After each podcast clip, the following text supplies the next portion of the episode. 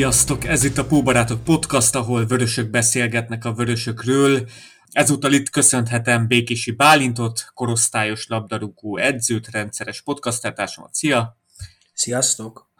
Valamit Nagy Robit, az OLSCH elnökségi tagját, a Red Let's Hungary törzs szurkolóját, aki nemrég érkezett vissza Liverpoolból. Szia! Sziasztok! Én pedig Béres Attila vagyok, a Púbarátok Facebook oldalának szerkesztője. Sziasztok! Robi, mit kerestél Liverpoolban?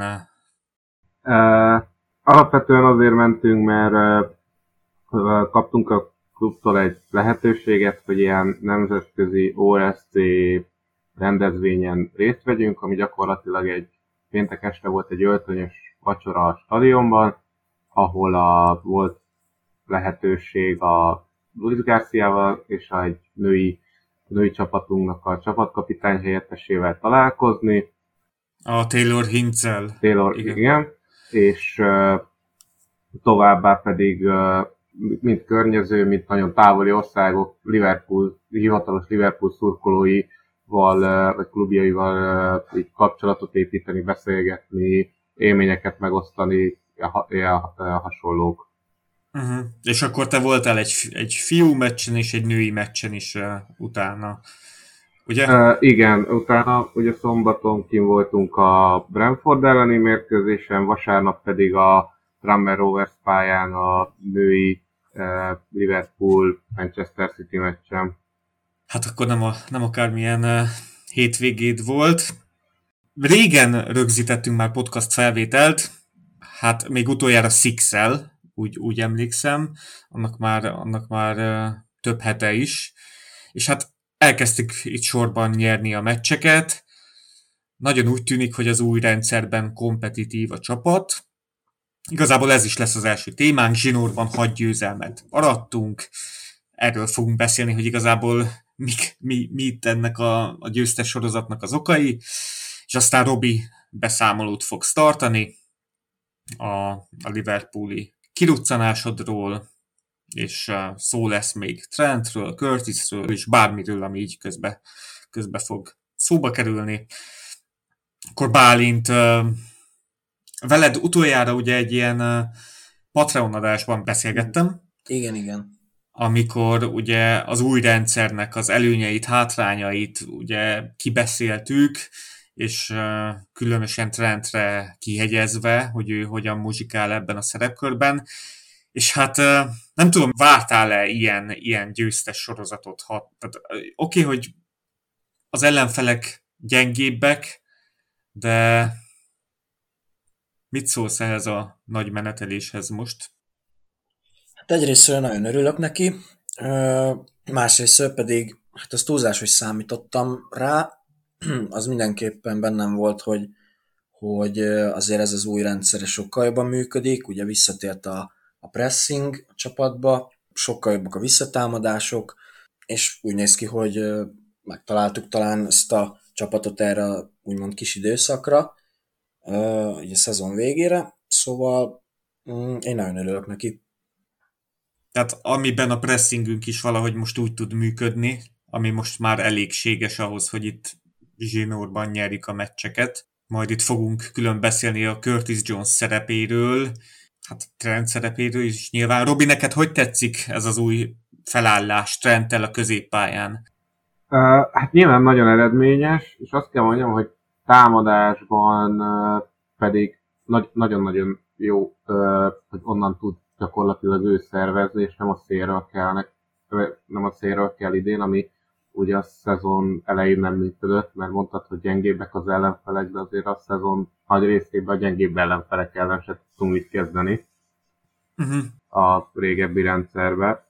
Nekem úgy egy kicsit az volt, most úgy sikerült így élőben érzni, és gyakorlatilag pont így a, hogy a pálya jobb oldalán voltunk a védekezés szempontjából az első fél időben, hogy viszont védekezésben nem nagyon, tehát még, még mindig olyan, mintha neki kéne visszaérnie, viszont nagyon sokszor ugye nem ért. Tehát a szombati meccsen sokszor azt éreztem, hogy a Gakpo mélyebben játszik alapból, mint ő.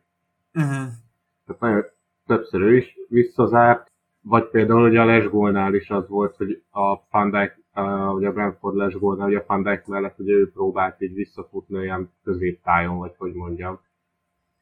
Tehát támadás, én azt mondom, hogy támadásban nagyon jó, védekezésben pedig még nagyon van mit csiszolni rajta, hogy akkor ez, ez hogy lesz megoldva, hogy kizárja teljesen vissza a jobb fél labdavesztésnél. Igen, hát itt legutóbb még külön kuriózum is volt, hogy négy támadóval álltunk fel, és Hakpo igazából egy ilyen nyolcas szerepkörben volt, Bálint? Mondhatni, hogy igen, igen, azért önmagához képest jóval mélyebben játszott, gyakorlatilag a Hendersonnak a pozícióját vette át erre a meccsre, és uh, egyébként ez is mutatja, hogy uh, Hakpo mennyire sok oldalú, hogy ez is szerintem tök jól nézett ki, uh, úgyhogy igen, nem tudom, most beszéljünk erről a meccsről, vagy inkább erről a hat győzelemről cakompak. Robi, neked mihez fülne inkább a fogad? hát én amit a meccsről megemlítenék, az, az egy kicsit nem szeretek úgy bírozni, vagy hasonló, de nekem így a Taylor működése ezen a mérkőzésen, főleg így közelről, vagy hogy mondjam, az nekem valami nagyon kritikán aluli volt, de egyébként mindkét irányba az, hogy volt gyakorlatilag nekünk azt fél időben meg is néztük, hogy 11 szabálytalanság, úgyhogy nem egy durva meccsen, vagy tehát nagyon szétfújta, szétfújta a játékot, vagy hogy mondjam. Uh-huh. Azt hiszem te írtad is, hogy valami 46 percet volt az egész meccs alatt játékban a labda. De egyébként ez következik a, a Brentfordnak a stílusából, hogy ők erre rá, erre rá is játszottak, hogy ugye sok szabadrugásuk legyen, felévelések, Úgyhogy uh-huh. nekik ugye ez a stílusokból fakad.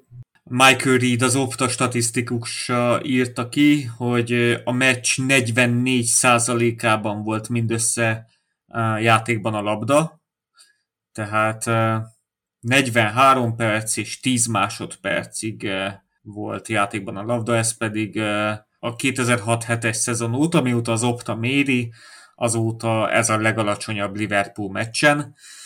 Szóval igen, hát ilyen nagyon szakadozott a játék. Ha, egyébként Bálint felvetésére nekem egy kicsit egyébként fordítva érződött, hogy nem a tehát, hogy nem ez volt a Brentfordnak az alaptaktikája, csak az elején ott a, lefújt a Taylor két-három ilyet, és utána azt érződött, hogy jobban rájátszanak. Aha. Nem csak, hogy előharcoljanak ki szabadrúgást, hanem hogy há- hátul is. Persze, persze, mert ugye látták ők is, hogy azért úgy lefújkálja ezeket, és akkor ebből ők is Igen. ugye váltottak, vagy nem tudom, erre asszociáltak, hogy, hogy akkor erre rájátszanak. Uh, amúgy összességében én azt mondanám, hogy játékképe alapján szerintem magabiztosan hoztuk legalábbis.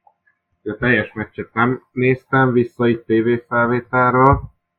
Az első 20 perc az nekem nagyon tetszett ott nagyon magabiztosak voltunk támadásban, aztán így valamennyivel visszaálltunk, de elég helyzetünk volt ahhoz, hogy mondjuk, mondjuk a Brentford megadják, hogy ilyesmi, egyébként, tehát én nem tartottam volna attól, hogy ezt nem nyerjük meg ezt a meccset. Hát igen, a, a várható gólok száma az 2,2 versus 0,2 tized volt. Voltak azért veszélyes támadások, de, de javarészt uraltuk a meccset. Zsinórban a hatodik győztes meccsünk volt, Zsinórban a hetedik ebben a rendszerben, mert ugye volt ott egy Arsenal elleni döntetlen, és ez volt az első olyan alkalom, hogy Hakpo 8-as poszton, te azt mondtad, Robi, hogy neked nagyon tetszett Hakpo. Mi tetszett a játékában? Hihetetlenül jól tartja meg a labdát, nagyon látszott rajta ilyen kisebb megmozdulásokon is, hogy technikás, és maga a pressingje, vagy nem, tehát, hogy ö, látszik, hogy olvassa a játékot, és mivel mondom, hogy most ezen a meccsen ráadásul szinte számára ilyen idegen poszton volt, hogy egy kicsit hátrébb, vagy a Bálint is mondta, a, de így is tudta, hogy mindig, hogy hova kell mennie, hova helyezkedni, meg volt is egy vicces pillanat, mert a, a második fél egyszer volt, hogy elkezdett futni így, így pressingre, és megállt félúton és a kopnak ez egyébként utána annyira nem tetszett. Így elkezdték neki kiabálni, hogy, hogy fussál még meg hasonló, de ilyen, tehát nem egy-két ember, hanem így a félelátó. De egyébként tehát a, ezt leszámítva lát, tényleg látszik, hogy lehet belőle egy következő Firmino ilyen szerepkörben. Hát igen, ő egy nagyon intelligens játékos egyébként, meg így emberileg is az, ahogy így megnyilvánul. És egyébként ő, ő nagyon jó az elővételezésbe, tehát neki az anticipációs készsége is nagyon rendben vannak. Milyen készsége? Az anticipáció, az, az, az, elővé, az elővételezés, annak az elővételezése, hogy mikor, hol lesz a labda, és ahhoz irányítja a mozgását. Aha, aha amiben Trent védekezés terén idén az ő anticipációs képessége hagyott kívánni valót maga után. Ugye a kapu előtt gyakorta. Igen, és Hakpo egyébként ezért is, főleg, hogyha hamis 9-es játszik, de most, hogy ugye ilyen, vagy ilyen úgymond 8-asba játszott, az, az is jól lát neki, mert eljut hozzá a labda, tud kialakítani helyzeteket, el tudja jutatni a, a labdát a támadó harmadba, az még jobb, ha ott tudja felvenni, szóval ő ebben nagyon jó. Csak é- nagyon érdekes, hogy tényleg Hackpót itt a középpályán látni. Igen. Igen. Igen. És uh, Robi, milyen trendet látni a középpályán? Tehát uh, élőben láttad azért? Uh... Hát, ezt hogy, hogy mondjam? Tehát, hogy, uh, a... Jobb, mint a szélen. Tehát, vagy nem, nem tudom, tehát az ittszerben arról beszélgettünk, hogy ő most egy úgy játszik, mint Kevin De Bruyne. Egyébként hihetetlen a pali, vagy hogy mondjam, tehát látszik, hogy volt az egyik tél, hogy nem volt, tehát nem volt belőle se helyzet, meg se semmi, csak adott egy olyan keresztlabdát gyakorlatilag, hogy így a, a futában robónak, amit így tévében látsz ezerszer, de így látod élőben, és így nézed, hogy honnan tudja, hogy hogy ott lesz. Tehát érted, ez ilyen, ilyen egyszeri embernek úgymond felfoghatatlan. Mondjuk akkor pont a, valami, akkor pont a jobb szélen volt, de uh, igazából én ugye azt néztem, mert a, az első fél időben, amikor úgy pont, tehát a jobb szél, mondom, hogy a, nekünk védekezésben ugye a jobb szél fele ültünk, így a pályának, hogy viszont nagyon sokszor, ami, amiért például ugye a hendót szidják, hogy hogy sokszor választ egyszerű hátrapaszt, vagy hasonló, viszont a Trenten meg azt látom, hogy ő mindig, azt, ő, ő, ő mindig a gólpaszt keresi. De akkor is, hogyha mondjuk védekezésben labdát szerzünk, és tényleg csak annyi lenne, hogy mondjuk kirakja simán oldalra, vagy hasonló. És ebből viszont ebből, ennek viszont megvan a veszélye, hogy mondjuk a saját tizoltosunknál megpróbál egy ilyen paszt adni, akkor ennek ugye ott a, la, egyből a labdavesztés. Igen, igen. Tehát, hogyha ezt meg tudja így még, mert, mert mondjuk föltolva jobb szélen az, hogy egyből beadja, vagy ilyesmi, hát max kifejelik, és akkor még ott van még a közép idézőjelben, idén tudom, nagyon nem volt, de hogy á, ott kell lenni a középpályának, vagy ilyesmi. De így középen, főleg amikor ilyen kontra lehetőség van, akkor, akkor meg kell, akkor ezt, ezt kell megtanulnia, hogy mikor kell tényleg kockázatot vállalni, és mi az, amikor tényleg így egy kicsit lelassítani. Uh-huh, abszolút, abszolút. Ezelőtt a meccs előtt egy olyan labda eladása volt, amiből közvetlenül az ellenfél helyzetbe került, emlékeim szerint. Ez, ezen a meccsen volt néhány ilyen, mikor pressingeltek vele szemben, és elvesztette a párharcot, de nagy helyzetek végül is nem alakultak ki. Most nem is azt mondom, hogy konkrétan tőle elveszik a labdát, hanem hogy megpróbál mondjuk a egyből, mondjuk egyből kiugratni a móta szélen, vagy ilyesmi, Aha. és ugye nem sikerül, de viszont már újra az ellenfél jöhet, és nem az van, hogy mondjuk nálunk tudjuk tartani a labdát. Uh-huh, uh-huh. Tehát az is benne van, hogy nyilván, hogy repressingelik, és akkor egyből gólhelyzet, vagy hasonló, de, de leginkább az, hogy mert nyilván ő tud nagyon jól irányítani, hosszú labdákat adni, csak mondjuk ez, nem fog mindig összejönni, vagy hogy mondjam. Uh-huh. Igen, igen. Viszont a másik véglet, hogy amikor viszont mi járatjuk a labdát, és felállt fala ellen van, akkor viszont akkor, akkor tényleg zseni. Uh-huh. Milyen, milyen volt az a labdája Nuneznek? Hát ugye mi pont a másik kapu mögött állt, álltunk, úgyhogy ezt csak így távolról láttam, meg utána nyilván összefoglalót megnéztem hát nyilván hatalmas labda volt, de ha már így ezt szóba hoztad, akkor viszont ha már egy Trentnél pozitívumot hoztam fel, akkor én szerettem a Nunez, meg szerintem jó lesz nálunk, de a szombatin gyakorlatilag úgy nézett ki a csávó, mintha így meccs előtt felszállt volna a buszra, hogy akkor legyünk meg 11-en. Tehát, mint például Gatpóra mondtam, hogy egyből tudta, ho- hova kell helyezkedni, meg minden. Tehát a Nuneznél ez nagyon, nem, nagyon, nagyon kilógott, főleg ebből, a, ebből az új rendszerből. Tehát nem is véletlen, hogy nem kezdett annyit, mint mondjuk ősszel. Igen. Bálint, te mit gondolsz uh, Nunezről? Hát ugye most érdem, érdemes megnézni azt, hogy uh, milyenek a, a pressing mutatók, azért Nunez nem a, a legjobban pressingelő játékos. És hol nézel meg pressing mutatókat, mióta a Statsbomb nem teszi közzé FB-refen, valahol tudsz nézni pressingelős mutatókat? Mert én sehol nem találok. Így, így, Én né, a- van, igen? Én a FB-re még talán láttam, vagy nem tudom egyébként, hogy hol. Biztos, hogy nem. Ott, Nem? ott biztos, hogy nem. Nem, nem, akkor nem. Twit- szerintem Twitteren dobták fel, vagy én úgy emlékszem ott.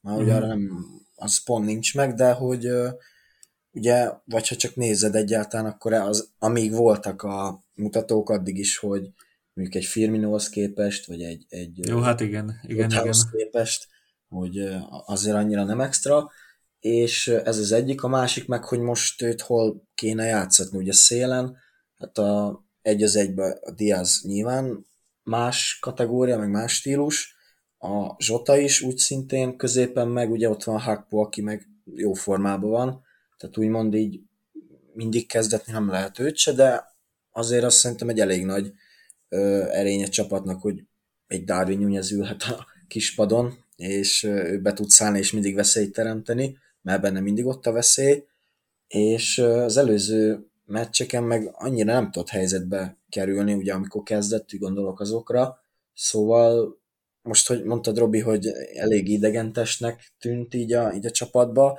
viszont hogyha helyzetbe tud kerülni, akár most, akkor meg lehet, hogy teljesen más a véleménye erről, mert lehet ott van háromszor helyzetben, lehet, hogy csak egy gólt rúg, de akkor meg másképp vélekedik az ember. Ja, persze, nyilván. Én mondom, ö, tehát én az, az eddig is tiszta volt, hogy pressingben se nem Gatpo, se nem mm, Firmi. De ezt inkább értettem ezt az idegen testet, amikor így, így nálunk volt a labda. Aha, abszolút az egyébként ö, jogos, mert ugye múltkor láttam egy tweetet erről, hogy a trendnek voltak ilyen bepasszai, azt, azt hiszem a Fulham ellen, igen, Aha, hogy voltak ilyen bepasszai a támadó armadba középre, főleg a 14-es zónába, ott a 16-os előterébe, és hogy odaírta az elemző srác, hogy imádja ezeket trendtől, csak hogy azt nem szereti, hogy ezeket Nunez veszi fel, és nem Hakpo, nem Zsota, nem Firmino. Igen, igen. Most itt nézem a statjait Darwinkának. Mostanában már picit csökkentek itt a, a nagy helyzetei, de ez összefüggésben is van azzal, hogy, hogy tavasszal általában vagy padozott, vagy, vagy, vagy a szélen játszott. Igen, hát egy idegen elem, de hát erről sokat beszélgettünk. Erről a, a Premier League-eseknek volt múlt héten egy podcast adásuk a, az extra, Liverpoolos extra, Igen, igen. ugye előfizetéssel elérhető, és ott uh, ugye e- erről szólt a vita tárgya, hogy uh, Darwin van-e olyan jó játékos önmagában, hogy be lehessen tanítani a mi rendszerünkbe, tehát ugye Mark mondja, hogy a first touch Mhm. az, az első labda érintése az ilyen nem, nem túl klasszis, Az nem. és, és ő amiatt mondja, hogy talán kevés az esélye, hogy, hogy ebbe a rendszerbe megtanuljon ő létezni. A másik meg, hogy ugye angolul még nem tud, folyamatosan jár angolórákra, de tehát az egy három hetes sztori, mikor Klopp azt mondta, hogy én nem tudok négy nyelven edzést tartani, és um, ez az oka annak, hogy, hogy Darwin Nunez igazából kiszorult a kezdőcsapatból, és, és amiről sokat is beszéltünk, hogy ugye a, nem csak, hogy a pressingje nincs meg, tehát rossz csatornákat próbál levédekezni, és még egyáltalán nem érti a, a védekezésünket, a letámadásunkat. Szóval igen, tehát ö, Hát három olyan hónapja lesz, ahol tehát őt, őt így ki kell ok, oktatni. De, de, de tényleg, hogy reggeltől estig neki ezt tanulnia kell, egyrészt a nyelvet, meg egyrészt, hogy, hogy a rendszer kompatibilissá váljon. És aztán vagy összejön, vagy nem jön össze. Igen? Igen, ez egyébként érdekes, hogy már mióta mennyi, 9-10 hónapja ott él Angliába, és még nem sikerült úgy legalább az alap, azt az alapszintet, hogy, hogy értse, meg múltkor is látszott a Nottingham ellen, hogy amikor kaptuk a második volt, hogy Henderson mondott neki valamit, így távolabbról nem értette, és oda kellett mennie elmondani neki, meg még azt hiszem a Fabinho is oda ment, vagy, vagy valamelyik ilyen latin ajkú játékos, és hogy még egyáltalán nem ért, és például én most elkezdtem spanyolul nemrég, és úgy nem azt mondom, hogy már jól megy, de egy-két hónapja kezdtem, és úgy már az alapok legalább mennek, úgyhogy nem is élek ott effektíve, szóval ez érdekes, hogy még nem sikerült. Egyébként az dél-amerikai játékosoknál visszatérő. Uh-huh. Szerintem a, tehát a Firmino is nagyon sokáig gyakorlatilag semmit nem tudott, a, de a Suarez se például szerintem tudott három mondatnál többet, amíg itt volt. A City-be az Aguero, az szerint az... Ja, igen. Ö, neki, neki nem emlékszek angol nyelvű nyilatkozatára, amíg a City-be volt egyáltalán. De hogy az így dél-amerikai játékosoknál egyébként visszatér, hogy ezzel az angollal nehezen birkóznak. Persze, ez, ez igen, meg alapvetően nem is kéne ekkora gondot okozni, mert uh, talán a Dárdai Páltól hallottam egy nyilatkozatában, hogy a, nem feltétlen gond ez, hogy nem tudják az adott nyelvet, mert mondta, hogy náluk voltak brazilok a Hertánál, és hogy azok is éveken keresztül meg sem szólaltak németül. Szóval alapvetően nem kéne gondot okozni, csak hogy maga a rendszert megértse valaki, ahhoz azért kell egyfajta, nem tudom, hát intelligencia, vagy egy elragítottság. azzal, hogy hát ilyen maga a játékintelligencia, meg hasonló, hogy a filminek mm. nem kellett ahhoz tudnia angolul, hogy megértse, hogy mit kell csinálnia. Darwinra visszatérve, ő felnőtt Uruguayban, és, és ott egyáltalán, tehát ott a Dél-Amerikában ez az angol nyelvtudás, ez egyáltalán, meg semmilyen másik nyelvtudás, ez így nem elvárt, meg, meg hogy mondjam, tehát egyáltalán nincs beleívódva az angol nyelv az ő életükben, mint nekünk. Hmm. És, és, és nagyon fontos például a Hakpóval való összehasonlítás szerintem, aki a Holland Akadémián tanult meg mindent, különböző rendszerekben, 4-3-3-ban, és tehát teljesen más szintről érkezik. Ugyanis ez a McAllister, akit most szeretnénk megvásárolni. Tehát ő úgy jött, úgy jött Angliába, hogy egy büdös szót nem tudott angolul, de a pandémia alatt a Brightonnál nagyon sokat, sok időt fektettek abba, fektetnek abba, hogy a, a, az angolul nem tudó játékosokat mi hamarabb kiokítsák, plusz neki a barátnője is ugye Angliában tanult a McAllisternek, szóval így a pandémia után szinte már azonnal adott is angolul interjút, de nagyon ízes interjúkat ad ő is. Tehát nagyon fontos az, hogy hol nevelkedik egy játékos, milyen környezetből jön, és amellett csak nem tudunk elmenni, hogy ő azért, tehát alapvetően is úgy vártuk, hogy ő rendszeridegen lesz. Szóval, igen. Tehát, ahogy Robi mondta, egészen más kaliber. És az a first touch, amit itt sokan mondtok, meg hogy ő mennyire lesz itt nálunk kompatibilis? Ez a kérdésem Robi tőled. Te ki tudod-e nézni belőle, hogyha nem úgy építünk rá mindent, ahogy a City épít Halandra, akkor ő be fog nálunk válni hosszú távon. Tehát, hogy stabil kezdőcsatár lesz, és lőni fogja ezt a, nem tudom, szezononként 40 gólt. Hát most, ha 40-et nem is, hát múlt csak 30-nál jár idén, de, de, de én, én egyébként tehát az, hogy be fog válni, én azt teljesen kinézem, mert az, hogy most rendszerindegenül mozgott, azért tehát az ő helyzetébe képzel magad, hogy ide jön idézőjelbe hát nem rekordigatolásért, de rohadt sok pénzért, mindenki várja tőle a, a gólokat, de közben a csapat mögötte, meg akiktől a labdákat kéne kapni a, azok alul teljesítenek. Ugye most a trend nagyon jó, de neki azt hiszem, hogy februárig nem volt gólpassza a szez- szezonban. Ja, ja, igen. Tehát hogy, tehát, hogy mögötte gyakorlatilag a csapat visszaesik, és itt egy új, itt új ligába, új országba kéne neki hatalmas elvárásokkal teljesítenie, majd, majd félbeszakad a szezon, próbáljuk ugyanezt a rendszert előltetni, akkor úgy nem is mozog rosszul, meg azért, tehát azért nem rosszak, tehát azért tehát nem rosszak a számai, vagy hogy mondjam, és akkor utána talál, és akkor talál a, az edzői stáb egy újabb rendszert, amiben ő még kevésbé illik, mint, mint az eredetibe. Uh-huh. Ott Abszolút, emiatt, ez is igaz. Szorul a padra, és akkor néha, néha kezd, és akkor, és akkor, és akkor teljesít. Abszolút, abszolút. Akkor Bálint, Bálint, most tőled kérdem, ha jövőre ez lesz mondjuk a rendszerünk, inverted fullback kell a 4-3-3, ebbe beleillik-e szerinted? Ebben kezdő tud-e lenni Darwin Nunez?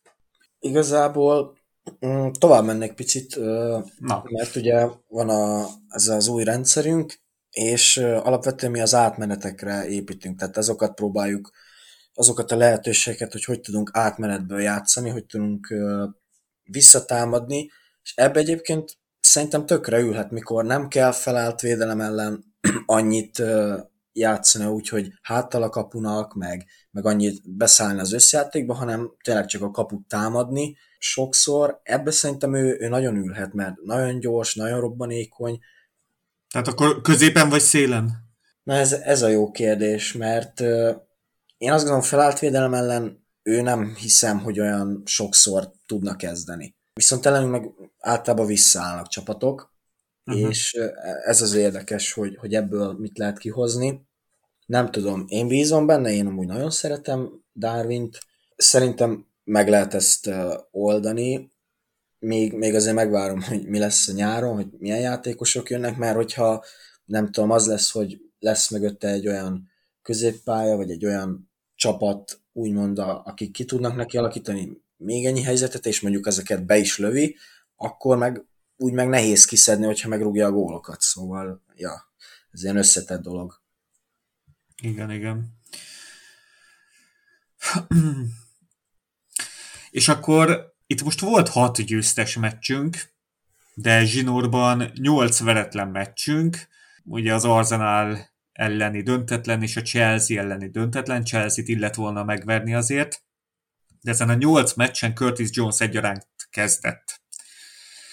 Sose volt még ilyen pályafutása során, hogy ő zsinórban nyolc felnőtt meccsen a kezdőben ott legyen.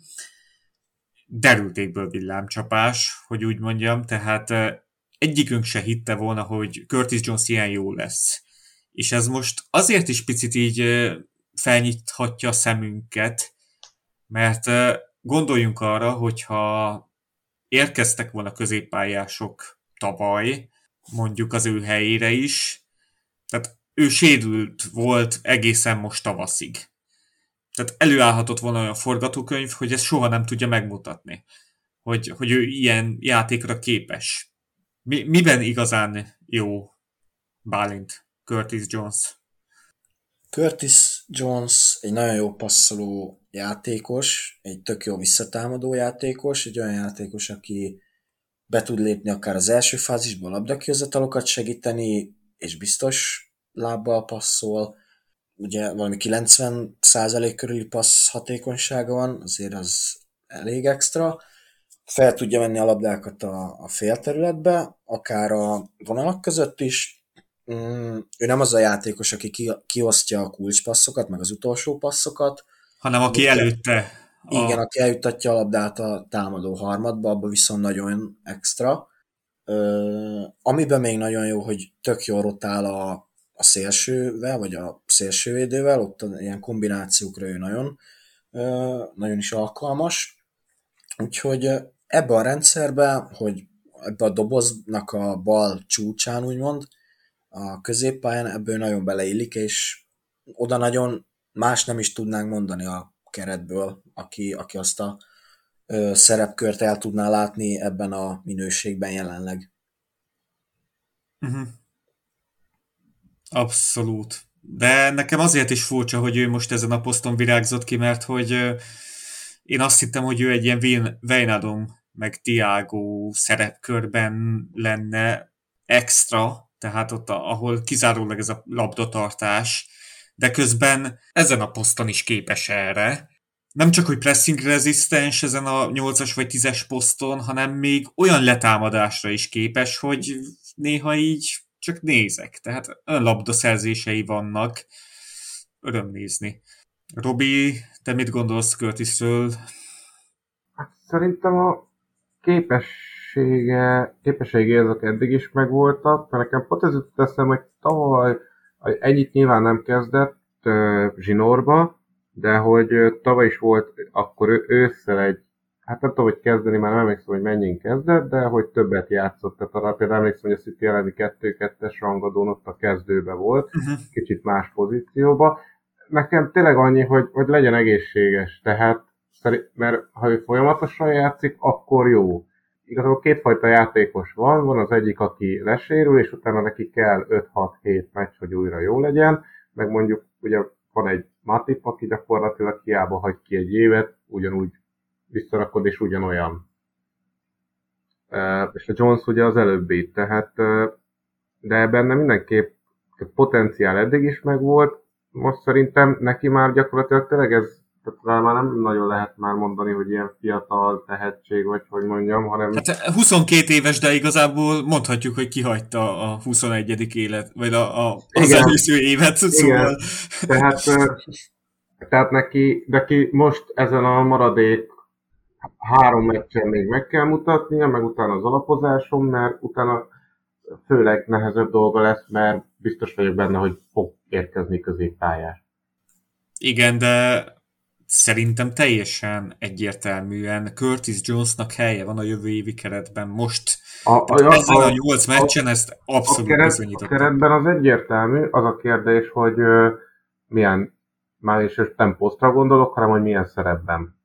Tehát, hogy veszünk újakat és egyből kiszorítják, vagy pedig most, most már tényleg meg tudja mutatni, és ugye hosszú távon is, hogy, hogy rá lehet számítani, és nem csak, nem csak úgy, hogy amikor egészséges, akkor utána jó, hanem amikor hogy, hogy tud folyamatosan a csapat hasznára lenni. Abszolút. Igen, igen. Ugye ami érdekes volt vele kapcsolatban, hogy kiment az angolú 21-es válogatotthoz, amin itt értetlenkedtünk a podcastban, és kiderült, hogy a stáb is ott akkor vette ezt észre, és, és olyan visszajelzéseket kaptak ugye a Lee Castley-nak az orvosi stábjától, hogy ő, ő bírja a terhelést. Mostantól lehet játszatni, lehet nyomatni. És hát tehát, tény, tehát egészen elképesztő, és ahogy Bálint te is mondtad, Chelsea ellen 92,6%-os passzpontosság, aztán 87, 90, 95, 94, 92, 93, 90. Egészen brutális. Szerintem hogyha érkezik McAllister, és mondjuk lesznek ilyen meccsek, ahol ebben az új fajta trend köré kialakított, hogy úgy mondjam, rendszerben játszunk, akkor ő McAllisterrel váltogathatják egymást ott baloldali tízes poszton szerintem, ha pedig visszállunk 4-3-3-ra, inverted fullback nélkül, akkor pedig szintén McAllisterrel váltogathatják egymást, viszont akkor ilyen abszolút Wijnaldum szerepkör szerintem mindkettejük. Nem tudom, Bálint ezt osztod-e?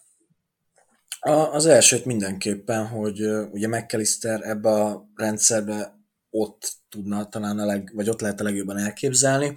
Második gondolattal pedig, hát nem tudom, McAllister is elég sok oldalú, úgyhogy őt elég sokféleképpen lehet játszatni.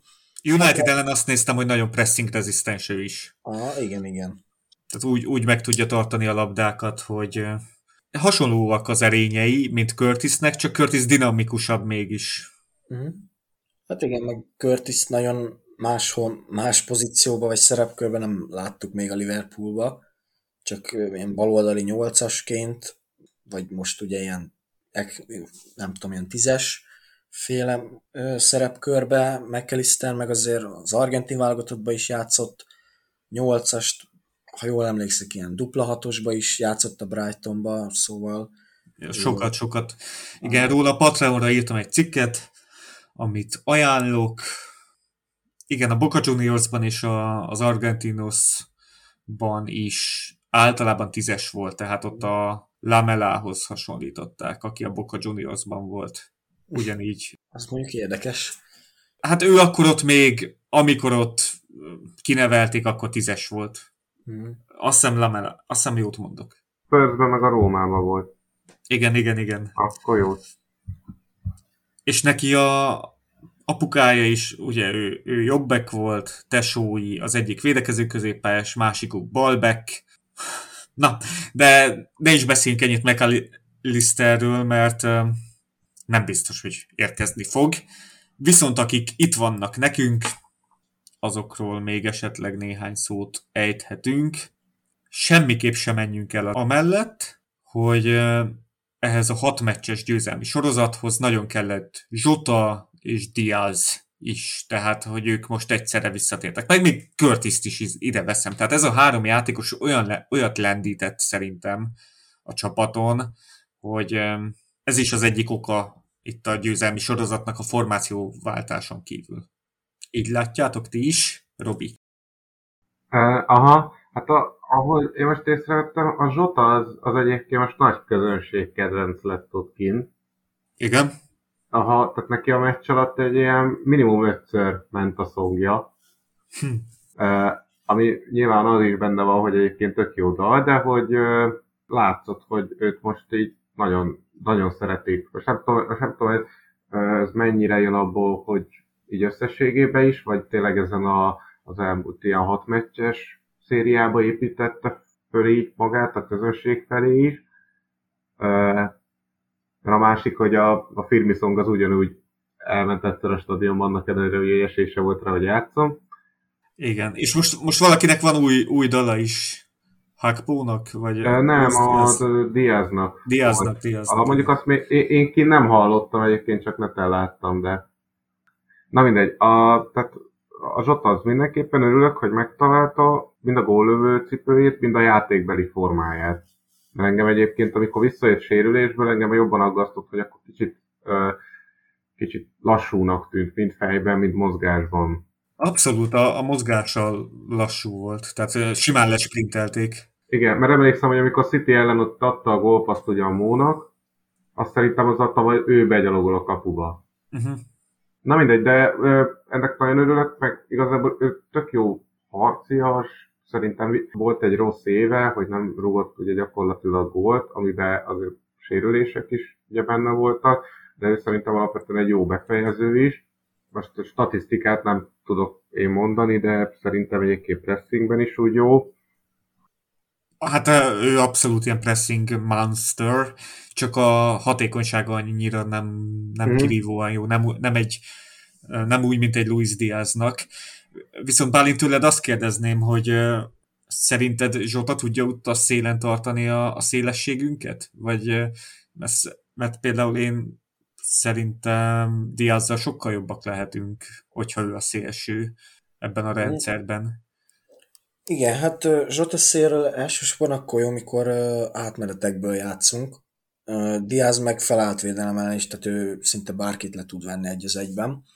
Zsota azért ilyen szempontból elég limitált, ő ilyenkor középről jobb, amikor érkezni kell a kapu elé, vagy, vagy direkten támadni a kaput befutásokból, mm, de ez tök jó egyébként, hogy tudjuk így forgatni a, a játékosokat ott elő, hogy Hakpo is egyébként tudna szélről játszani, talán csak Szalának a, a helye, ami úgy száz százalékig biztos, ott jobb oldalt.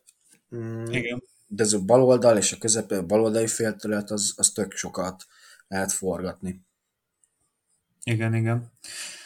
No, arra gondoltam, hogy itt beszéljünk már még egy pár percet erről a Spurs meccsről. Robi, milyen, hogy tetszett neked? Mert mégiscsak ez volt itt a, a tavasznak a nagy meccse. Hú, hát mit mondjak, tehát hogy leültünk, gyorsan 3-0 lett, így föl se úcsúttunk, vagy hogy mondjam, és, és akkor így elkönyveltük, hogy akkor az, az volt, a vasárnapi meccs volt, csak ugye a hosszú hétvégén, hogy akkor, akkor végre egy nyugodt vasárnap nyugodt mestnézés, akkor úgy mondanám, hogy az elmúlt hetek, meg hát gyakorlatilag az idei szezonban. És akkor úgy érezgettük, tudod, hogy így jön vissza a Spurs, hogy aztán volt egy leskapufa, utána volt ugye a kénnek a szépítő gólja, így, meg pont mondtuk, hogy vicces, hogy mi rúgtunk gyorsan a hármat, és akkor de nekünk jön a félidő. Igen, igen. Akkor meg, mert, mert, mert hogy úgy, ott úgy éreztük, hogy magunkat így belealtottuk a meccsbe. És akkor a második félidős, hogy csordogált, akkor Szonnak még egy kapufa, hogy 70. percben megint szépít, és akkor meg éreztük, hogy és akkor mutatják, hogy jön a Richarlison, és annyira lehetett érezni, hogy az a, nem mondok a szavakat, mindegy, nem szimpatikus játékos, eh, bocsánat, a játékos erőszó, eh, de annyira, hogy valahogy az, mert egyébként a gólya az egy, tehát érted, tehát állok ott bemegy, na mindegy, és meg, hogy, meg alapvetően is, hogy a Spurs kiegyenlít, mert valahogy nagyon vissza is álltunk, meg ott már a második félben ritmusunk se volt semmi, kont, tehát visszaálltunk, de nem tudtunk kontrázni, tehát hogy ez valami csodálatos volt. És kiegyenlítettek, és hát így hát nyilván mindenki ideges volt, meg hasonló. Hogy őszinte legyek, én, én felkaptam a, tehát bement a gól, én felkaptam a cigimet, hogy kimegyek rágyújtani. Mert hogy mondom, én ezt nem bírom. És kimentem, hát tudod kb. mennyi? 30 méter van ugye a kivetítőtől a kiáratig? Kimentem, megjutottam a cégemet, és abban a pillanatban hallom az ordítás bentről. Mondom, na mondom, mégis elvették les miatt. Tudod, nekem ez volt az első gondolatom. És ránézek a telefonomra, és 4-3.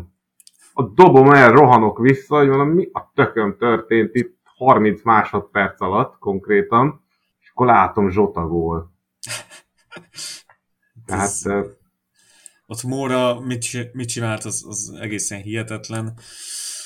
Igen, ezen a meccsen azért kijött, hogy mi ennek a, a, az új stíl, új formációnak a, a gyengéje, meg az erőssége egyaránt.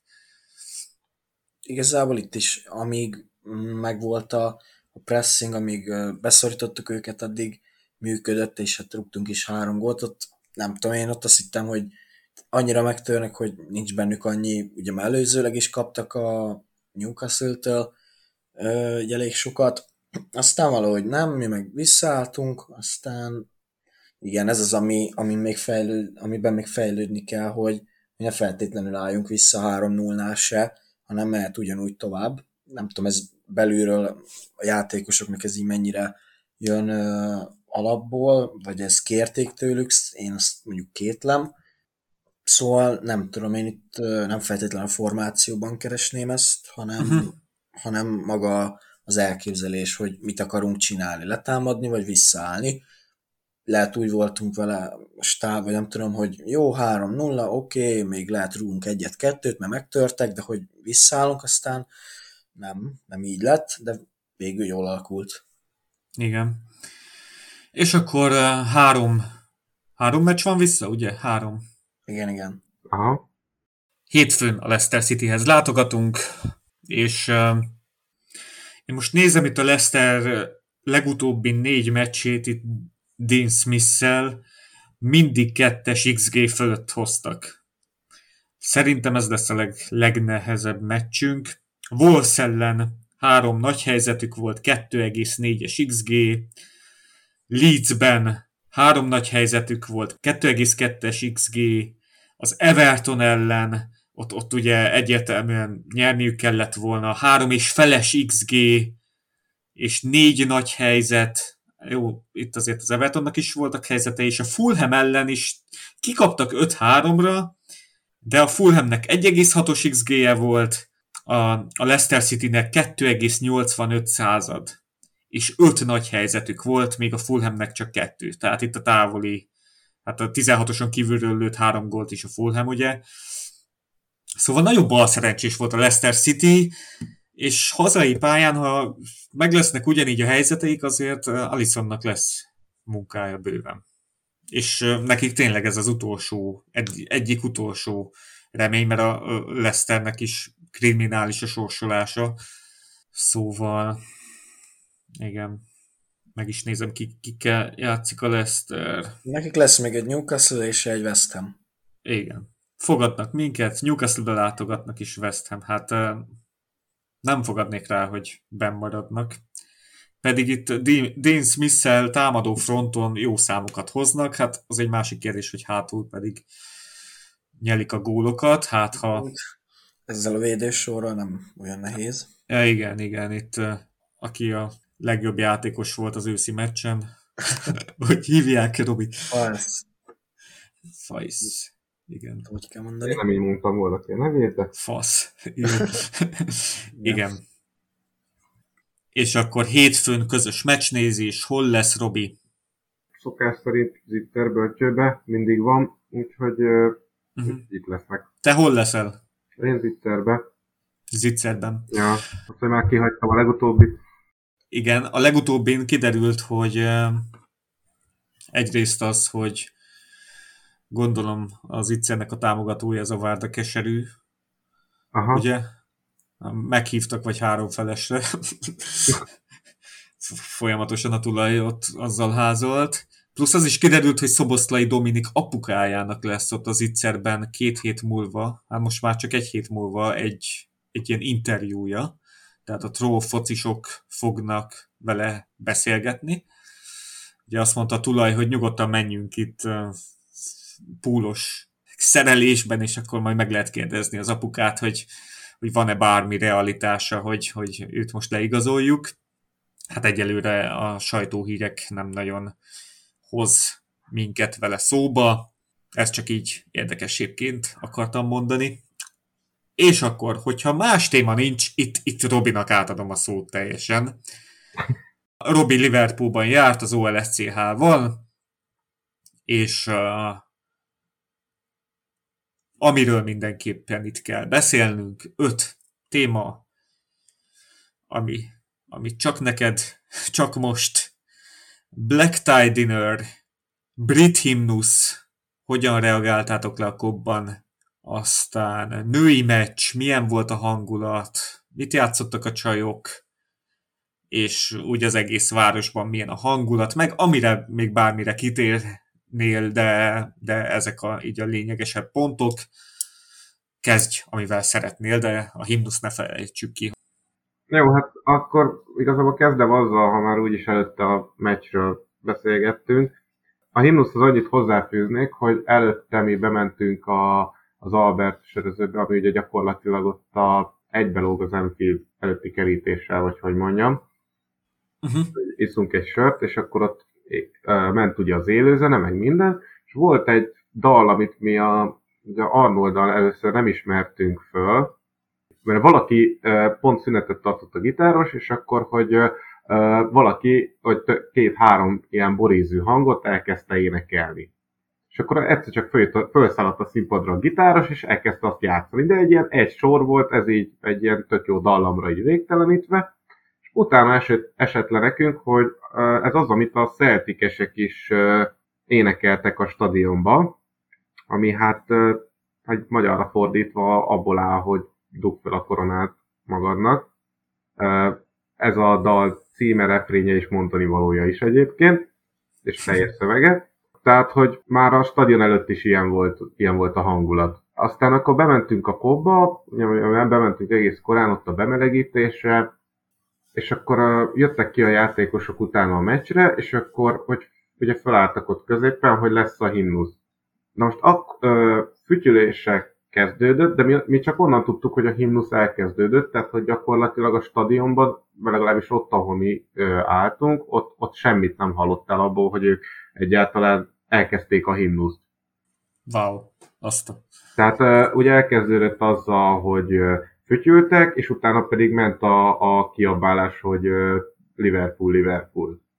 És, és onnan tudtuk, hogy vége a himnusznak, hogy viszont elindult a, ugye a Never Walk Alone. Mert azt így most utána játszották le, vagy hogy mondjam. És aztán utána Szerintünk egyébként benne lehetett az, mert az is gyanús volt, hogy a Neverwalk viszont a hangos baszt, amikor elkezdte játszani ugye a stadionba is, a hangszórókból, azt egyből lehetett hallani, tehát szerintünk egyébként a stadionban kicsit halkabban volt, és valószínű közvetítésben erre ráerősítettek, és ott viszont a fütyülés volt halkabb. Aha, aha. Hm. Tehát, hogy én néztem így róla, tehát néztem úgy is róla videót, hogy ugye ami nem a kobból vették fel, hanem itt így a mainstandről, és ott, ott is ott is alig hallatszódott úgymond a himnusz, tehát lehet, hogy ezzel próbáltak így játszani. Aztán Logikus. ugye ez az előbb említett dal, ami az Albertben volt, ez is többször egyébként az egész kobba fölzendült. Uh-huh. És a, a himnusz alatt, hogyha így körülnéztél, hányan adtak ki hangukat közben, vagy hány, volt-e, aki énekelte? Ne, hát nem tudom, a kobba senki, abban biztos vagyok. Uh-huh. Ugye a Brentfordosok azok pont szembe voltak, úgyhogy arról fogalmam sincs, meg hogy őket se, ugye nyilván őket se hallottuk ott. Ugye a Hendo énekelte. Aha. Nem, mintha ezzel bármi probléma lenne. Aha, én ezzel úgy vagyok, hogy egyébként nem sokat, de még ott a stadion környéki utcákban is láttunk szerintem összesen három házat, ami egyébként így föl volt díszítve ilyen brit zászlókkal. Hányat láttatok? Hát hármat, négyet egyébként. Aha, aha. De hát mondom, ez, a, ez csak egy környék, tehát lehet, hogy még Liverpool nyilván nagy, tehát nyilván volt több, de ez ilyen három-négy ház volt, amit láttunk. Az egyik az biztos, hogy Evertonos, mert még volt rajta egy rohadt nagy Everton címer is a, azért, a most már király mell, arcképe mellett. Tehát, hogy biztos van ott is, aki egyébként nem így gondolkodik, de hogy a, a kobba szerintem senki nem énekelte, ott mindenki fütyült, de nekem, hogy így kihallatszott szerintem az egész stadion nagy része. Megmondom, ez az előbb említett dal, ami az Albert Parkban volt, az is a kóba egyébként többször fölcsendült. Uh-huh, uh-huh. Meg utána így még többször a városban is. Úgyhogy a hang, tehát a himnusz alatt az ilyen volt, mondom, tehát, hogy mi nem hallottuk úgy a himnuszt. Ott a meccsről ugye már beszél, ö, beszéltünk eleget. Én meg amit hozzátennék így élőbe, hogy ö, Tudom, hogy nem ez volt a legjobb meccse, meg minden, és nem a gólja miatt mondom, mert abból sokat nem láttunk ugye a távolság miatt, de, de a, a Szalaz egy zseni egyébként. Tehát ahogy az megtartja a labdát, meg befut üres területbe, meg passzol, tehát zseni a csávó. Tehát látszik rajta, hogy, hogy klasszis. Én azt hittem, hogy így majd Trentet fogod ki- kiemelni, de Hakpót és Szalát emeltet ki így a meccs után. De igen, igen, igen, hát abszolút. Hát igen, csak most a Szalát azért is emelném ki, mert neki magához képest nem volt jó meccs, és élőben így is annyira átjön, hogy, hogy mennyire jó játékos, vagy hogy mondjam. Szaláról picit beszéljünk már. Én a podcastban elmondtam, szerintem még itt április elején is, márciusban tuti, hogy a Szalának nincs olyan szezonja, mint a korábbi években volt, tehát tapasztalható egy ilyen lejtmenet. De ez igazából csak a, kizá, kizárólag az őszre volt igaz, mert most a, a tavasszal megint mindent ellensúlyoz. 30 gólja van, és 11 gólpassza. Mit szólsz ehhez, Bálint? Az ősszel mm, ugye benne volt az is, hogy ő a befejező szerepből előkészítő lett elsősorban, többször szorult ki a szélre. Abszolút, igen, igen. Kevesebbet tudott ugye a kapu elő odaérni. Azóta, hogy áttértünk erre, hogy átmenetekből szeretnénk játszani, ő is sokszor, sokkal többet odaér, és hiába szélen veszi fel alapvetően a pozícióját legtöbbször. Többször uh, tud olyan mozgást végezni akár, hogy uh, átforgatják a másik oldalra, ott van egy túltört, és ugye ez a Curtis Jones a bal szélső, aki ugye általában Diaz vagy Zsota, a, akár Robertson felfut, és akkor onnan ö, visszaforgatva, vagy egy beadásra, hogy tud érkezni. Ö, az is ö, elő fordulni, és ö, tényleg az, hogy többször tud odaérni a kapu elé, nagyobb helyzetei vannak, ezáltal több gólt szerez. Uh-huh. Konkrétan, ugye most 41 gól plusz gólpassz, ez több neki, mint a 20-21-es szezonban volt, mert akkor megállt 37-nél, még a bajnoki győzelemmel záruló szezonban ott csak 23 gólja volt, és 13 gólpassza, tehát ott is 36-nál megállt. A 18-19-esnél is kevesebb volt, mert ott 27 gólja volt, és 10 gólpassza. Várjatok már, akkor ennél jobb szezont most kizárólag a gól plusz gól szerint nézzük, csak az első idényében futott, mert akkor ez az űrszám, tehát 58 gól plusz gólpassz, aztán a második idényében 37, a harmadik idényében ott mondtam, hogy 36, aztán 37, aztán 36, és most 41. Hát igen. Hát akárhogy is, ez a második legjobb szezonja. Ezek alapján. Igen, pont volt múltkor erről egy, hát egy beszélgetés, egy vita, vitám erről, hogy Szala mennyire túl hype volt, ez volt az állítás, hát mondom, igen, érdekes, meg, mert hogy most már nem a régi, meg ilyeneket hallottam, meg nagyon sok helyen lehet ezt olvasni egyébként, na hát ennyire van túl hype és ennyire gyenge, hogy a második legjobb szezonja van nálunk eredményességet tekintve. Igen. De ez, ebbe eddig bele se gondoltam, és, és az egész őszöben arról szólt, hogy azt mondtam, hogy Szala nem úgy játszik, mint egy 400 ezer fontot kereső játékos.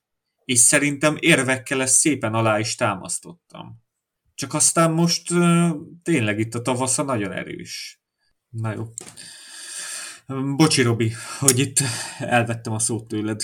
Ja, semmi baj. Na mindegy. Tehát, hogy nekem ez így él, tehát élőben ez így nagyon kijött, mondom annak ellenére, hogy egyébként a gólján kívül olyan nagyon jó meccse nem volt, vagy hogy mondjam. Na mindegy. Na, akkor nézzük azt a Black Tie Dinner-t. Ugye ez a ugye ORSC-knek volt ez egy ilyen rendezvény, a, jól tudom, akkor ez így évente van. Én most, most vettem ezen részt először. Ez igazából a, a, ott a main, main stand-nél volt egy ilyen, hát két nagyobb terembe, mert először így, a, így fölmentünk, és akkor ott volt ilyen welcome drink, meg hasonló, és akkor a, meg ugye tudtál fotózkodni a Premier League, meg a BSR leggel, meg a, a lányoknak a tavalyi uh, másodosztályú bajnoki trófájával. Azzal is fotózkodtál? Hát a, ott, ott van, igen. ott van, ott, oké. Okay. Nem, mert egyébként az volt a baj, hogy ez csak utólag esett le, hogy az micsoda. Ja, hogy ut- aha, aha, igen. Mert így, így oda volt rakva, és akkor néztük Arnoldal, és utólag esett le, amikor, a, a, a, amikor elolvastam tudod az oldalán a szalagot. Uh-huh, uh-huh. És Luis Garcia akkor nektek ott mesélt, vagy valami előadást hát tartott? úgy nézett vagy? ki, hogy először, amikor odaérkeztünk, akkor ő és a Taylor Hint, akkor ültek egy asztalnál, és akkor így oda lehetett menni, és akkor ugye adtak autogramot, és ugye csinálhattál velük képet. És akkor ez megvolt, akkor utána még ott, amíg mindenki így megérkezett, vagy addig ilyen sörözgetés, meg ilyesmi ment, és akkor utána jött maga a vacsora, ami egy mellette lévő terembe volt, ahol, hát igazából most számoltam utána, hogy kb. ilyen, ilyen 500-al lehettünk, hogyha így azt nézem, hogy így volt 51 asztal, és kb. ilyen 10 fősök, de 400-on biztosan. És akkor tényleg ott a világ minden részéről, Los Angeles-től Nepálig voltak emberek, Garcia miről beszélt? Taylor Hintz? A, a, a Hintzéket legut, leginkább ugye a, a tavalyi bajnoki címről kérdezték. A Hintznél uh-huh. úgy volt, hogy ez úgy ment, hogy igazából a, az, az volt egy színpad, és gyakorlatilag azon egy interjú. És a Hintző nem egyedül ment föl, hanem a női csapatunk jelenlegi menedzserével. Igen, a Bird edzővel, mint a Ted Lasso-ban. Aha, igen, és, és akkor ők ott beszéltek ugye a tavalyi bajnoki címről, meg a, ugye, hogy majd, meg hogy majd ezt később megemlítem, hogy miért, hogy a, ugye a United, hogy valószínű nyomán nyeri a bajnokságot, meg igazából már gyakorlatilag ilyen jövő évi tervekről, vagy hogy mondjam. A, a, a Garciának, Garciának úgy volt egyébként, hogy így minden az asztalokon volt ilyen QR hogy ott is lehetett egyébként kérdezni, tehát hogy például valaki így kérdezte, hogy, hogy a jelenlegi csapatból kivel játszana legszívesebben, és akkor ő hát nyilván hazabeszélt, mert az egyik volt a Tiago, így a, még a Firmit mondta mellette. Ugye nagyon sokat beszélt ugye 2005-ről. Phantom Goal-ról is? Igen, a Phantom Goal-ról én, én ezt már valahol olvastam, és ugyanezt mondta el, de egyébként sok helyen ezt nem láttam, hogy ugye, ugye, ugye úgy kérdezték tőle, hogy ben volt-e vagy nem, vagy szerinte. És mondta, hogy, hogy nyilván százszerzalékig ő se tudja, vagy hogy mondja, de hogy ő, ő tudta, hogy a bíró az ilyen, hogy akkor még se var, se a gólvonal technológia, semmi, Aha. hogy a bíró ilyenkor figyeli a játékosok reakcióját, tehát hogy igazából már ott, amíg a, már a Gallashoz még nem ért hozzá a labda, ő tudta, hogy elkezd rohadtul ünnepelni, hogy megadják. Tehát benne ez volt egyébként. És ugye be is jött. A másik, ami ilyen, azt viszont én nem tudtam eddig, hogy Isztambulba, a, ugye ami a rendes játékidőben volt 11-es, hogy azt ő akarta lőni. És igen, a, igen, volt valami ilyesmi, igen. És hogy, a, hogy állít, uh, majd visszanézem, hogy, hogy meg is fogta a labdát egyébként, és hogy a kereger odament, uh, az a baj, hogy a, ahogy ő utánozta a keregert, még úgy se értettük most, hogy mit mondott. Na mindegy, az a lényeg, hogy a kereger mondott neki valamit, és akkor uh, utána így a Sebi Alonso lőtte, ami mondta, hogy neki az volt a fejében, hogy a Sebi Alonso úgymond még fiatal, mert akkor ugye 22 éves volt, és hogy a Garcia hogy rúgott már tizit, és akkor hogy ő szeretné lőni. Na mindegy, uh, tehát igazából ez volt, ami ilyen, ilyen érdekes, meg, meg, hogy, meg hogy annyira nem iszik szangriát. Mert ugye ez a, az a szongja. Igen, ezzel uh, maximum fotózkodni szeret akkor, mert Instára mindig, mindig tölti fel a szangriás képeket. És kö- készült közös fotó? Uh, készült, igen. Erre még, mert erre még vá, várok, vagy várunk, mert ezt, ezt ott, ott ilyen fotós csinálta, mert a trófeákkal úgy lehetett fotózkodni, hogy oda mentél, és akkor ott állt klub alkalmazásában ilyen három-négy ember, és akkor te odaadtad nekik a telefonodat, és akkor ő, ő ugye csináltak képet, és a Garcia-nál pedig az volt, hogy maga a, a Garcia a Hinsnél, hogy maga a fotós csinált, és akkor elvileg ilyen egy hét, hogy küldik. Bálint, van valami kérdésed Robihoz? Nincs, most igazából hallgatom, és nagyon szuper egyébként, hogy volt ilyen lehetőség, biztos nagy élmény. Akkor női meccs, Robi, ott milyen volt a hangulat, mennyien voltatok, mit játszottak a lányok?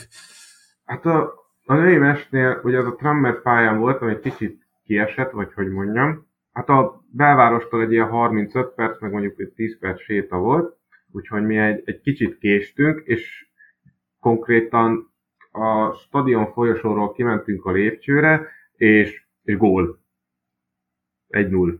De hogy magát a gólt annyira, én pont, Arnold azt mondta, hogy látta, én pont nem láttam, de hogy akkor vezettünk. De hogy én mivel ilyen, nagyrészt én ugye követtem az eredményeket, meg ha tudom, akkor így nézem a női meccset is, tehát hogy én, én nem nagyon vártam, hogy itt nekünk bármi közünk lesz ehhez. És na most mondom, tök jól vezettünk, és akkor kiültünk a lelátóra, és akkor elkezdett ugye a City nyomni, ugye ki, ki is egyenlítettek, az pont, az pont, mert ugye ott is kapu mögött ültünk, és pont láttuk ugye az egyenlítő volt. Hát azt, hogy mondjam, magasabb kapusas simán, simán lehúzza azt a gólt, mert egy ilyen íves fejes volt. Aha. Mindegy, és a második félidő elején viszont tök jól játszottunk. Tehát ott több helyzetünk volt, uh, és ugye jött a gól is, és meg lett a 2-1, és még utána nekünk több labdánk volt a 3-1-hez.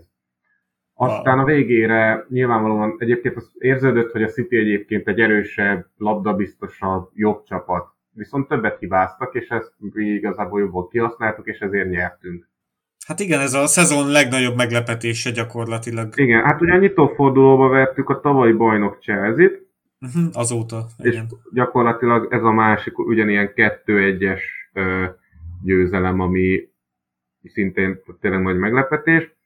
És ugye amit mondtam, hogy a női United, hogy mert gyakor, gyakorlatilag viszont ezzel, hogy nyertünk, ezzel eldőlt, hogy a United nyeri ezt a női bajnokságot, mert igazából két meccs van vissza, így 6 pont a United előnye, viszont a gólkülönbség az valami 20-szal jobb, mint a City-é.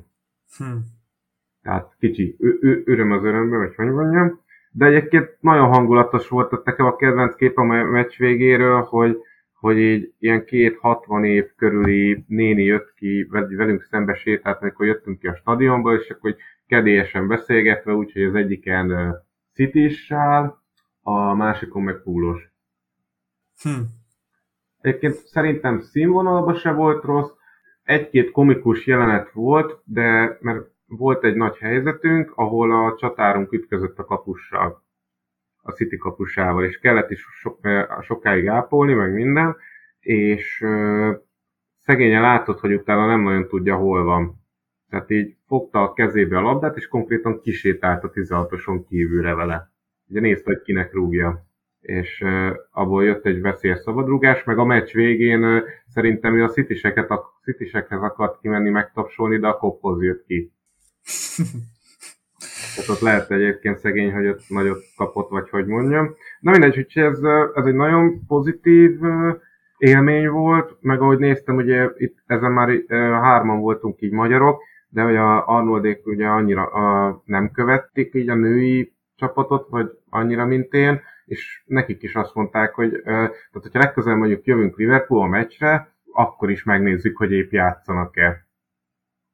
Na, az, Tehát az nyilván, jó. egy, nyilván egy City ellenivel egyébként egy nagyobb, jobb hangulatú meccset fogtunk ki, de, de egyébként teljesen jó volt. Tehát szurkolás volt? Ez volt. A? Itt is ment a, itt is ment a Never Walk a végén például.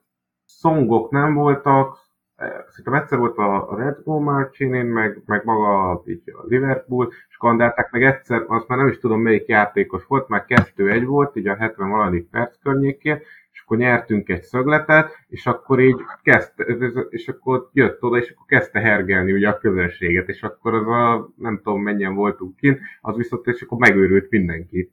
Aha.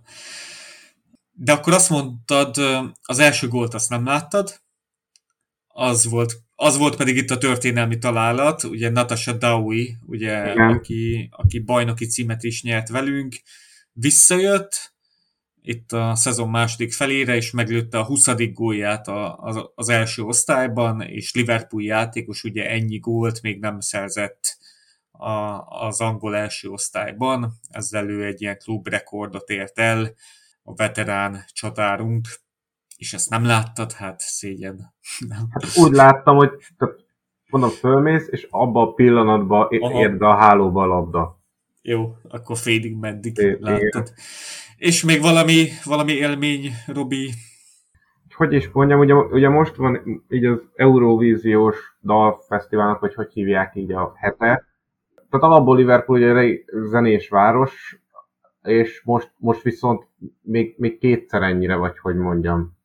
Tehát amikor pont már mi vártuk a reptérbuszt hazafele, és ott már ment valami koncert, és tehát a rendőrök táncoltak az utcán, vagy hogy mondjam, tehát hogy hihetetlen, hihetetlen jó hang, hangulat volt.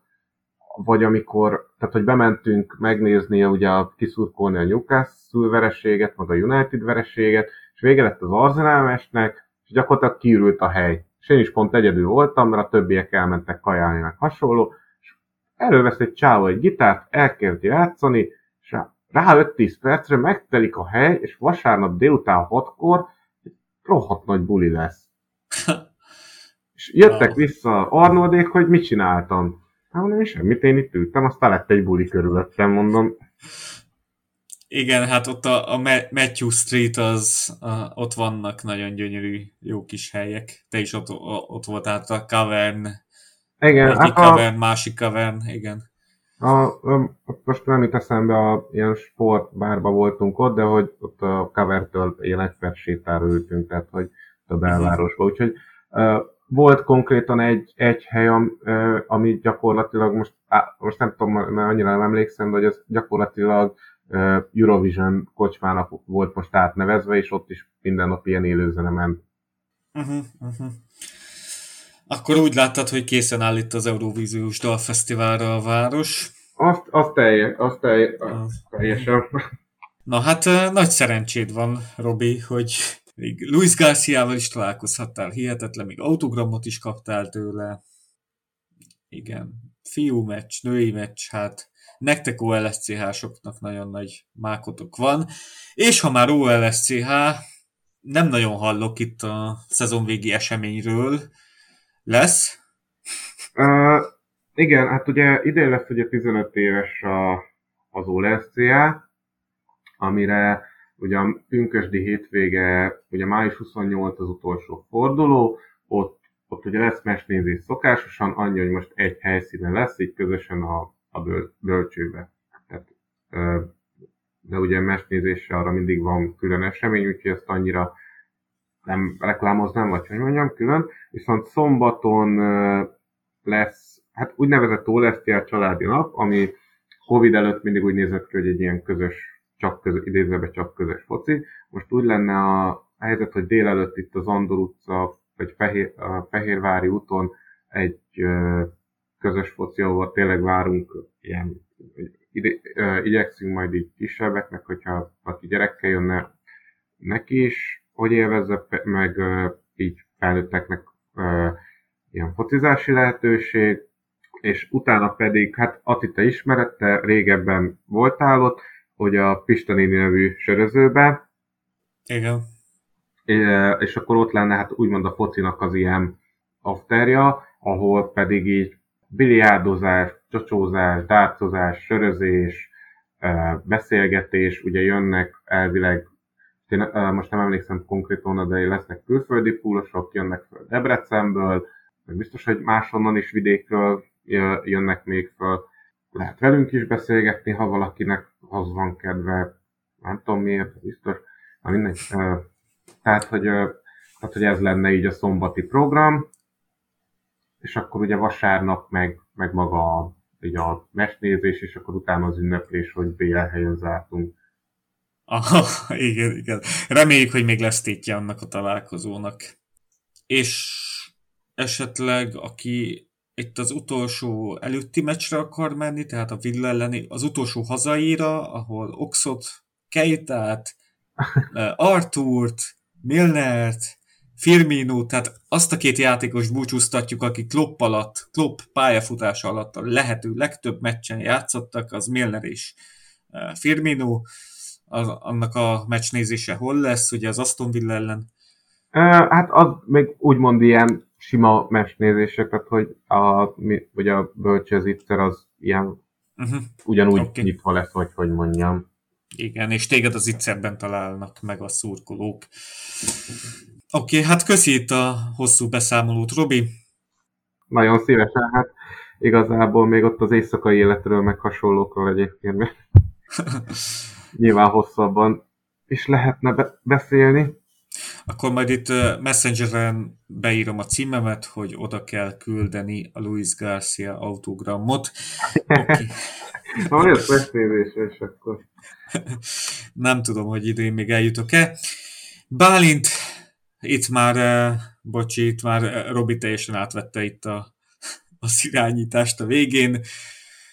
Téged hol találhatnak meg a hallgatók? Ö, engem? Hát Twitteren. Twitteren is jelen vagyok, Instagramon is, Facebookon, sok helyen. Békési Bálint, Twitter. Igen. És ott uh, szoktál is posztolni focis mm. kontenteket. Ja, ja. Elég sűrűn, most igyekszem még sűrűbben, még több elemzést, még több szakmai tartalmat hozni, úgyhogy ezek a tervek. Oké, okay, Robit pedig megtalálhatjátok az Itzerben, vagy, vagy itt, az, itt majd a szezon végén a Pista néniben. Köszi, hogy jöttetek, srácok!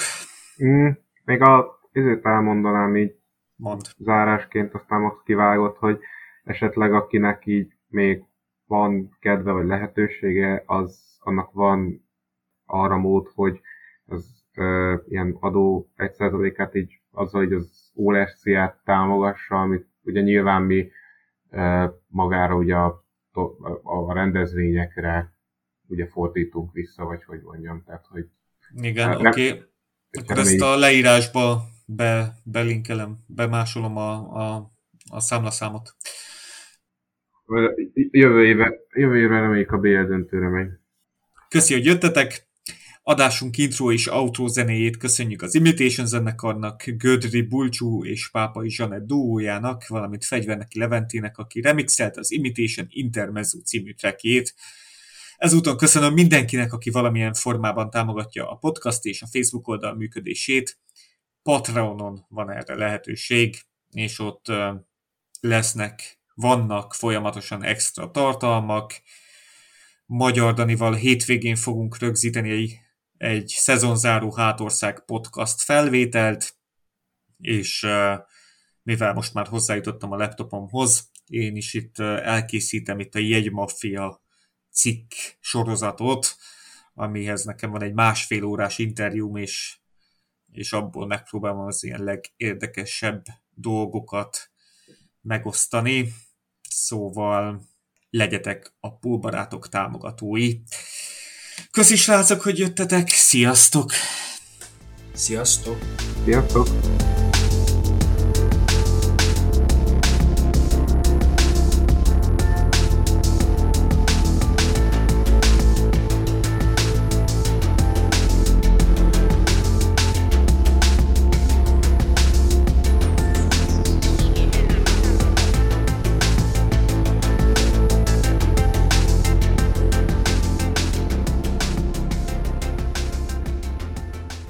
Az jutott eszem, hogy ez a jegymafiáshoz most tudnák hétvégéről hozzátenni.